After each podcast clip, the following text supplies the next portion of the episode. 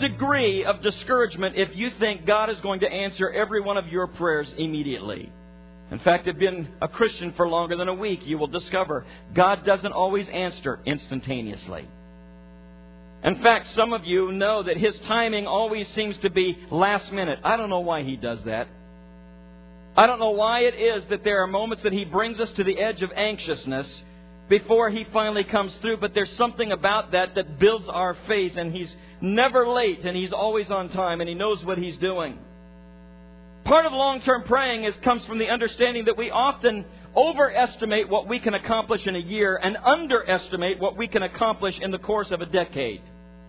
And during this time, I have actually begun to pray, Lord, because I am a, like a one year, three year, five year type guy. I've got things set out where there's benchmarks that I hope to achieve both in my life personally and certainly in ministry that I like to achieve. But I've been feeling of the Lord that prophetically I need to begin to pray longer term as to what it relates uh, to His church and to the nation and to the world. And Lord, I just speak to my heart so that I can pray in a way that takes things out beyond what I can see with my own eyes because you can see it with your eyes. And I'd like you to turn to Daniel chapter 10 because there's a wonderful passage here. And honestly, we're going to be going back to this passage next week because there's so much here. I'd like to start with verse 12.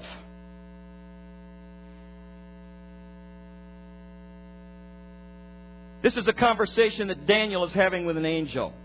It says, Then he continued, Do not be afraid, Daniel. Since the first day that you set your mind to gain understanding and to humble yourself before your God, your words were heard, and I have come in response to them.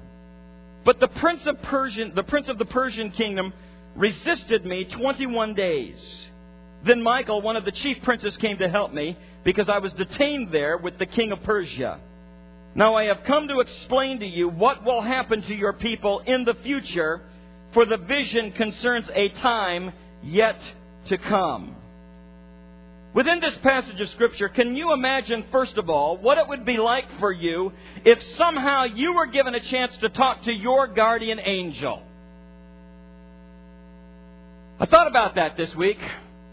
I thought there have been times in my life when I kept that man, or whatever he may be, pretty busy. But here we see in this particular passage of Scripture, Daniel had a conversation that most of us would probably like to have. And in this short conversation, there are some things that are revealed to Daniel from heaven's point of view that he would never have known any other way. And it's certainly true of Daniel, and I can't help but wonder in this conversation if maybe he didn't have a little side thing about, hey, can you tell me what you were doing when we were in the lion's den? And can you just explain to me what you were doing in some of the different circumstances of our life? Because those would be conversations that I would like to have with my guardian angel. But like all angelic greetings, every time you see a place in the Bible where there is an angelic being having a conversation with a human, it always starts out the same. It starts out with, do not be afraid. The reason that is, is because the first thing that I am going to do if an angel shows up in front of me looking like this angel showed up in Daniel, it's not going to be, hey dude, how you doing, man? I'm going to be afraid. And he starts out this conversation by saying, don't be afraid. And then the angel reveals the realities of the spiritual realm in a way that is seen nowhere else in the whole Bible. And he begins to explain that we know that our, our struggle is not against flesh and blood, but this encounter fleshes out what we often don't know that's going on behind the scenes when we pray. And the first thing that the angel begins to express to him is this the importance of praying through. The importance of continuing on and pushing on, even when you don't think anything's happening. The second thing that is revealed here in this conversation is the angel reveals that there is a spiritual warfare that is waged beyond the curtain of our consciousness.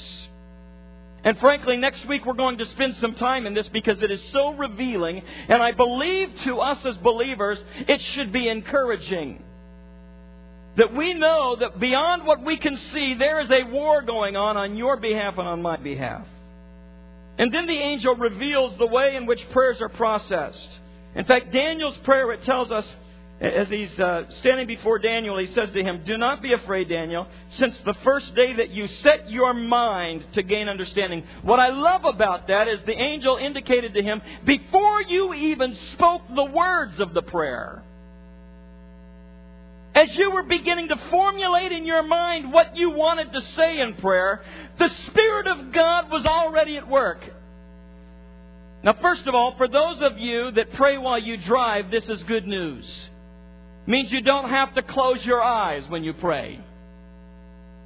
It means that as you begin to formulate, and remember, we are told that we are always to be in an attitude of prayer, which means that your mind can be at prayer when everything else is going on around you. As you're beginning to think the thoughts of God, as you begin to think the thoughts of what's going on, instantly the Spirit of God leaps to your benefit and begins to formulate those things. He says, as you expressed it before it ever passed through your vocal cords, as you set your mind, we begin to be at work through your prayer.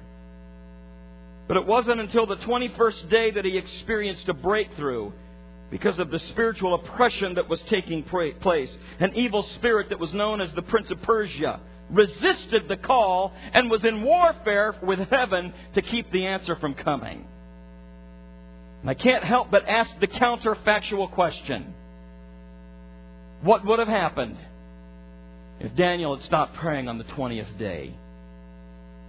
What would happen in your life with the prayers that you're praying and the things that you're seeking if you stop one day too short? Because there's a battle in the spiritual realm that's taking place that you don't know anything about. And you've assumed that God just doesn't care or that He said no. If you stop praying before the breakthrough, then you forfeit the miracle. And Daniel ranks as one of the most brilliant minds of the ancient world, one of the most brilliant minds that the ancient world has ever known. He was actually somebody that we would consider way before his time. He had an unusual appetite for philosophy, an unbelievable understanding of science, and he could explain riddles and solve problems unlike anyone in his generation. And no one could dream and interpret dreams like Daniel, but the thing that set him apart was not his IQ. The thing that set Daniel apart was the fact that he never stopped praying. Never stopped praying. Some of you wonder, what am I good for in the church? What are my gifts? What are my talents? What can the Lord use me for? I want you to know something. You may sense in your heart that there's not much you can do, even though that would be a lie from the enemy. But there's one thing that every one of us can do that affects not only your life, but affects the lives of others and affects our church and affects our community, our nation, and our world, and that is that nobody can pray but you for you. Your prayers make a difference. Daniel didn't just pray when he was having a bad day. He prayed every day.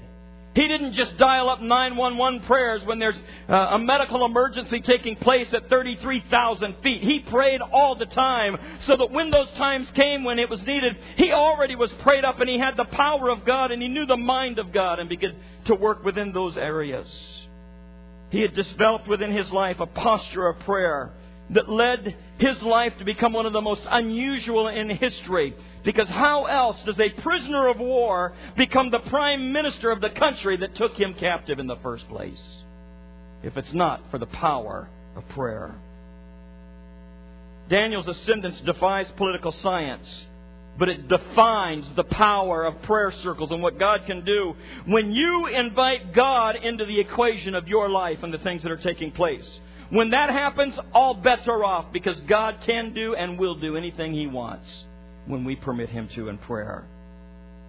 It doesn't matter whether it's in the locker room, the boardroom, the classroom. Doesn't matter whether you're practicing law or medicine or music or education. It doesn't matter what you do or how you do it. When you invite God into that in prayer, you have opened up a door by which He can begin to pour power in you and through you and use you in ways that you would never have dreamed possible. And it's all done through prayer. Listen to me for a moment. God has determined that certain expressions of His power will only be exercised in response to prayer. Simply put, there are some things that God has chosen that He will not do for you or through you or in our church unless we pray for it. That doesn't make sense to me that He would put such a power available to us and say, I, you, it will only be available if you pray for it. It will only, I will only do these things if you seek me for it and tap into it. All of the things that he wants to do, and he says, I'm not doing it unless you ask. There's an aspect of that that's rather frightening to me. Because I wonder what it will be like someday to stand before God and see a picture of everything that could have happened had I been more prayerful. Everything that would have happened, the miracles that we forfeited because we stopped praying too soon or we just didn't believe any longer. And he says, This was only available if you prayed through till you got it. I pray that the life of Daniel would be similar to us, or that we would be similar to him in the fact that we desire all that God has for us and we will pray until we get it. Because there were few people that prayed with more consistency or intensity than Daniel. And what makes his prayer so remarkable is as you read the chapter 10, this, the entire context of this chapter, you will see that he was praying for something that wasn't going to happen for over 70 years. He knew that his dream of rebuilding Jerusalem would not be something that he saw within his lifetime, and yet he prayed for it anyway. I had a sense of what it might be like to pray long term on a Sunday in January in 1981. It was the tradition of my family that we would gather together on Sunday afternoon and have dinner together. This was a particularly exciting day. Cindy was joining our family for dinner that particular afternoon, and as we sat down together before my dad started to pray for the meal, I said, I have an announcement to make, family. I said, Now, I know I asked in November, but it was finally January before my Cindy decided that, yes, she'd heard from God and that I was going to be okay. And she had accepted my proposal. And so I announced at that time, I said, I just want all of you to know that Cindy's going to be a part of our family. She's agreed to marry me. And my sisters clapped, said, Pass potatoes. My uh, my dad was overjoyed, but it was my mom that stunned me. My mom backed out from her seat, walked around the table to where Cindy was sitting, asked her to stand up, took Cindy in her arms and hugged her, and stated to her, So you are the woman that I've been praying for all of my son's life. It's your face I've been seeing in prayer for 22 years at that point in time. And I remember, I was already a blubbering idiot about that time anyway. But something began to settle in my heart about what it means to pray long term prayers and the joy of seeing those things happen. And Cindy and I decided back then that we, we would take that same tact with our own children and so the moment that we discovered that we were expecting children, we began to pray for them and, and pray for their future, thinking, you know, Lord, you are knitting them together even right now, and you have already written a book for their life. And, and so we are just covering them in prayer right now that whatever direction you would lead them, that it would that they would always be sensitive to you. And we begin to pray for their spouses. And we did this their whole lives. And especially when our kids were teenagers, recognizing that their spouses were teenagers also, and whenever they were going through difficult times, we prayed even harder, Lord, that whomever their spouse may be, we, we understand there are going to be difficult days for them. So, Lord, protect them and keep them and keep them pure and keep them in your will and keep them together, Lord God, in their own hearts and minds so that you can bring them together to see your purpose done. And one afternoon, as I was driving back into my driveway, and Philip and, and Kara had been dating, and he was in medical school, and, and they had come to spend the weekend with us, and he was getting ready to drive back, and I drove up, and the headlights hit them, and he's standing on our porch, and he's got my little, he's about six foot two, and he's got Kara, who's five foot, all wrapped up in his arms, and I'm getting ready to lay on the horn. And Cindy grabbed my arm. She goes, "Look, look, look what they're doing." And as I stood there in the driveway, I recognized that he had his arms around her and he is praying God's blessing over her while they are apart. And it was in one of those moments that I began to recognize this is the young man I've been praying for all of her life. I began to recognize a spiritual tone to him that I thought, okay, I can hand her hand into your hand because I recognize you want her heart spiritually before you did anything else recognized the moment when my son told me that he had found his girl. And he introduced Malia to us, and I be, begin to listen to her testimony of the things that were happening in her life during her teenage years and how God had done a marvelous miracle that actually spared her life. And Cindy and I begin to joy, have joy the fact that we may have participated in that in praying long-term prayers over our kids, knowing that God was at work years, years before prophetically doing things. Parents, let me tell you something. If you have little kids, you better be praying for their spouse. Because there's a power to long term prayers, things that you may not even see. So don't ever stop dreaming, and don't ever stop praying. You just keep investing in a long term prayer and believe that God is at work on the other side. Another thing that was demonstrated to us in this passage of Scripture was that Daniel learned how to pray with urgency even when things weren't yet urgent. He learned to pray with urgency even when things were not yet urgent. Even when he knew that his prayers wouldn't be answered for 70 some odd years, he continued to pray with urgency.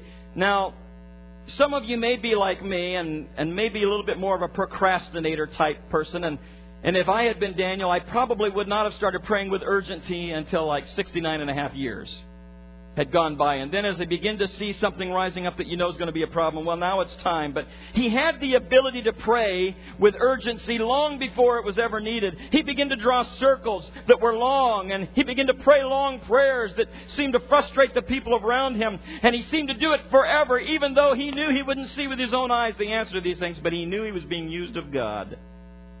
Because if God really hears and God really tell, and God really moves on our behalf, then our silence, even when we can't see things happening, is deafening to the Lord. For some of you today, you have circled the cancer, and you have circled your children, and you've circled the dream. And for some of you, it's frustrating because it doesn't seem to be making a difference, and you're thinking, What do I do? Should I stop praying? Does this mean God has said no? And my advice to you is don't stop now. Keep praying. You don't know what God is up to behind the scenes. He's either changing you or He's changing the circumstance or He's doing both at the same time. But don't ever give up in prayer. We live in a culture that overvalues 15 minutes of fame and undervalues lifetime faithfulness to the things of the Lord. I grew up in a day and age where faithfulness really mattered to things. Being faithful to the Lord was important. Being faithful to His house was important. Being faithful to know that the Lord's day was the Lord's day and that was the most important thing was an important part of our lives. Some of you have grown up the same way and today there's so many things that take our minds and our attention and our schedule away from the Lord, but God still honors faithfulness. Sometimes God has plans for you to pray for things that you may not see but will only be accomplished if you will be urgent in prayer even when the situation doesn't yet seem urgent. The third thing this morning is being obedient while you wait for a miracle. This can be one of the most difficult things to do as a Christian. Is to be patient, to be obedient, and to continue to pray, and to continue to seek a miracle when it seems as if it's never going to happen. What do we do in those times when God seems silent? What do we do in those times when, regardless of our fervency, it doesn't seem that what we want to happen is happening? I read a story this week about a, man, uh, a man by the name of Nick Vujicic. Actually, I received a little magazine and I saw a picture of the front of it, and I grabbed it because it looked interesting. And as I started to read his story, I did some quick research and came up with a couple of videos because he's a man that was born into a situation that needed a miracle. People have prayed for him for his whole life for a miracle. And I want to show you a couple of short videos of Nick Vujicic and what God is doing in his life. Thank you very much. Nice to see you. My name is Nick Vujicic, and it's a pleasure to be with you. So I have no limbs, but I have my little chicken drumstick. And uh,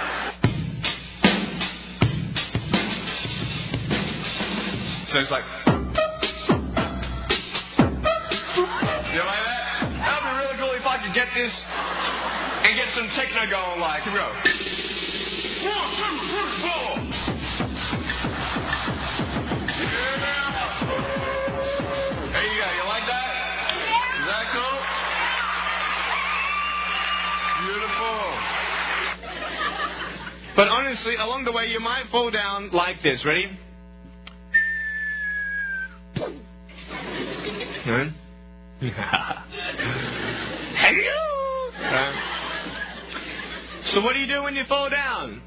Get back up. Everybody knows to get back up because if I start walking, I'm not going to get anywhere. But I tell you, there are some times in life where you fall down and you feel like you don't have the strength to get back up. Do you think you have hope?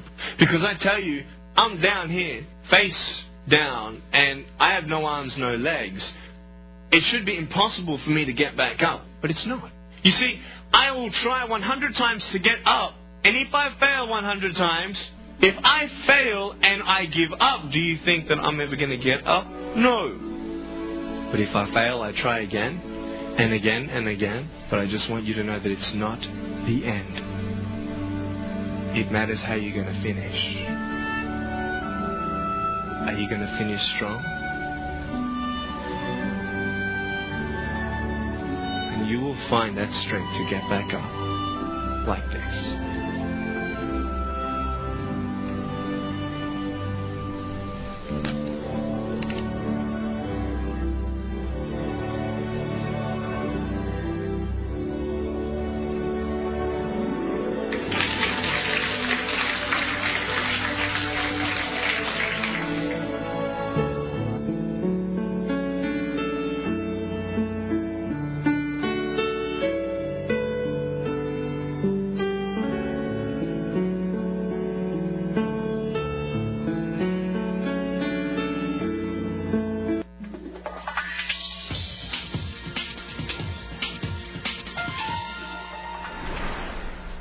My name is Nick Vujicic, and I'm from the Ministry of Life Without Limbs.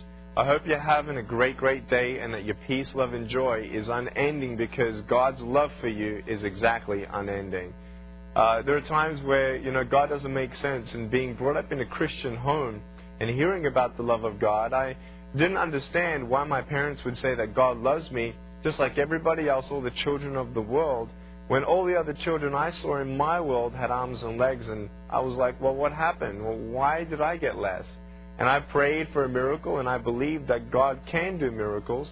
I believed as a child, seen miracles, still believe in miracles. I have a pair of shoes in my closet just in case He says yes to me. Uh, and that's the faith that I have. But the goodness and greatness of my God and, and salvation, that's the joy that will never ever be hindered. And, and my joy is, is not dependent on my circumstance.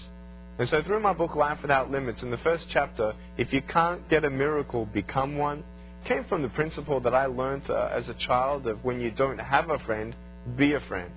Um, I used to think, well, God, why can't you just separate the clouds of, of, of this storm away? Why can't you just take me out of this, uh, you know, place that I'm in and change my circumstance, change my circumstance? But I realized in my life that if God doesn't change the circumstance, He'll use the circumstance. You know, no one knew what kind of life I would be able to live, and I never thought that I'd be able to do a double degree in accounting and financial planning. I never thought that God would be able to use me without arms and legs to be His hands and feet. I don't understand God. You know, in Jeremiah chapter 29, verse 11, when my mum and dad said that God had a hope plan in the future, a plan to prosper me and, and not to harm me, I didn't understand that. Maybe that might be offensive to you right now if I say God is perfect and He never makes a mistake. If maybe you just lost a loved one, or you're in a circumstance that, that does look harmful, you're in a circumstance that doesn't look like you're, you're in a position of prosperity. I want to tell you that I love you so much, and, and God has a plan for you. I believe it's worse being in a broken home than having no arms, no legs. You can have arms and legs, but be broken on the on the inside. Don't be disabled by fear about this miracle, when you're praying for, for, for a circumstance to change, you don't get a miracle, become one. And that to me came to just a beautiful revelation of, yeah, my parents said, Nick, God has a plan. I didn't know that God would let me meet a little boy with no arms and no legs. I didn't know that, that you know, when, when God doesn't, doesn't make sense, that He still has a perfect plan. I met a little boy with no arms and no legs. His name is Daniel Martinez. And I met him in California. And his mother hugged me. And then the first time we met and we locked eyes, I realized, wow, now I can be an older brother to little Daniel. Now God can use me to let him know that the miracle of trusting in God can be realized in his life. That's the beautiful thing about God, is knowing that what he says, he means, and what he means, he says. And Jesus is the same yesterday, today, and forever. If God didn't change my circumstance, but used my circumstance to bring one more soul to the wonderful hope in Jesus Christ, I'll do it all over again. I want to tell you I love you. And God's got enough grace for you that when your circumstance doesn't look good, know that God is good and He will carry you through. I love you so much. God bless you. Is that not incredible? Incredible. I'm going to ask the worship team to come. I loved his line. I got a pair of shoes in my closet just waiting in the event that God wants to heal my body. In the meantime, he says, if I want a miracle, then I want to become a miracle to others. Something about prayer that changes our focus from time to time. Some of you are in the middle of praying for great things. Some of you are in the middle of praying for difficult things. The delay of God or the silence of God has been hard. But through the middle of it, I want you to know that you can also become a miracle to somebody else. There are times when you will be able to pray with more sensitivity than anyone else because it's through your own hardship and own heartache that you're praying.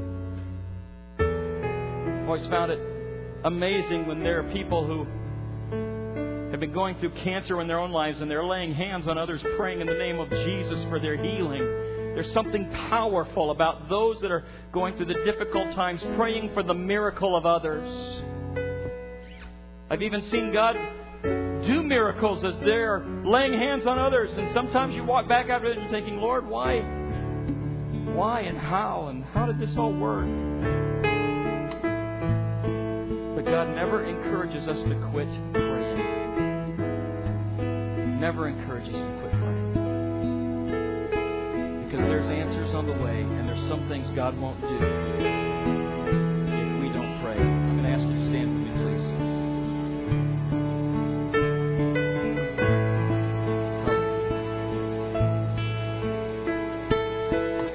Lord, I pray that you would address the fear that comes within our own hearts when we have prayed for something once or twice or three times and, and we haven't seen an answer, and so we begin to let it slide away. Or, Lord, for those who are going through difficult times and have others that say to them, Hey, I'm praying for you, and recognize that when things don't change, we sometimes quit praying for their situation. And I ask that, Lord, you would begin to renew within our heart the desire to be persistent in prayer and to pray with urgency even when things don't seem urgent. Help, help us, Lord, to develop a mindset of praying long term, praying, Lord, for our children, praying for those that begin to attend our church and that we don't know well, but God, just covering them in prayer, believing that you're going to be doing something in their life that will be worth all of the effort that we have given in prayer.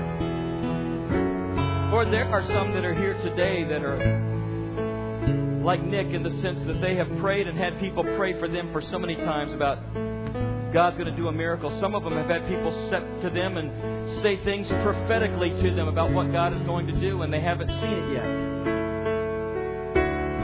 I pray, Father, that rather than focusing on what you haven't yet done, that we will focus on what we can yet do for you. And that we will learn to pray and be the miracle for others while you are working behind the scene to do what you need to do within our life, Father, throughout this week, I pray that you would begin to prepare our hearts. That what you want us to do as a church and stepping out in faith and beginning to trust you more and to sacrifice some things within our own life as we begin next week to set out plans for how we are going to fast and pray. I ask, Lord God, that you would encourage our hearts. Father, I thank you for what you've already done this morning, and I thank you for what you're going to do.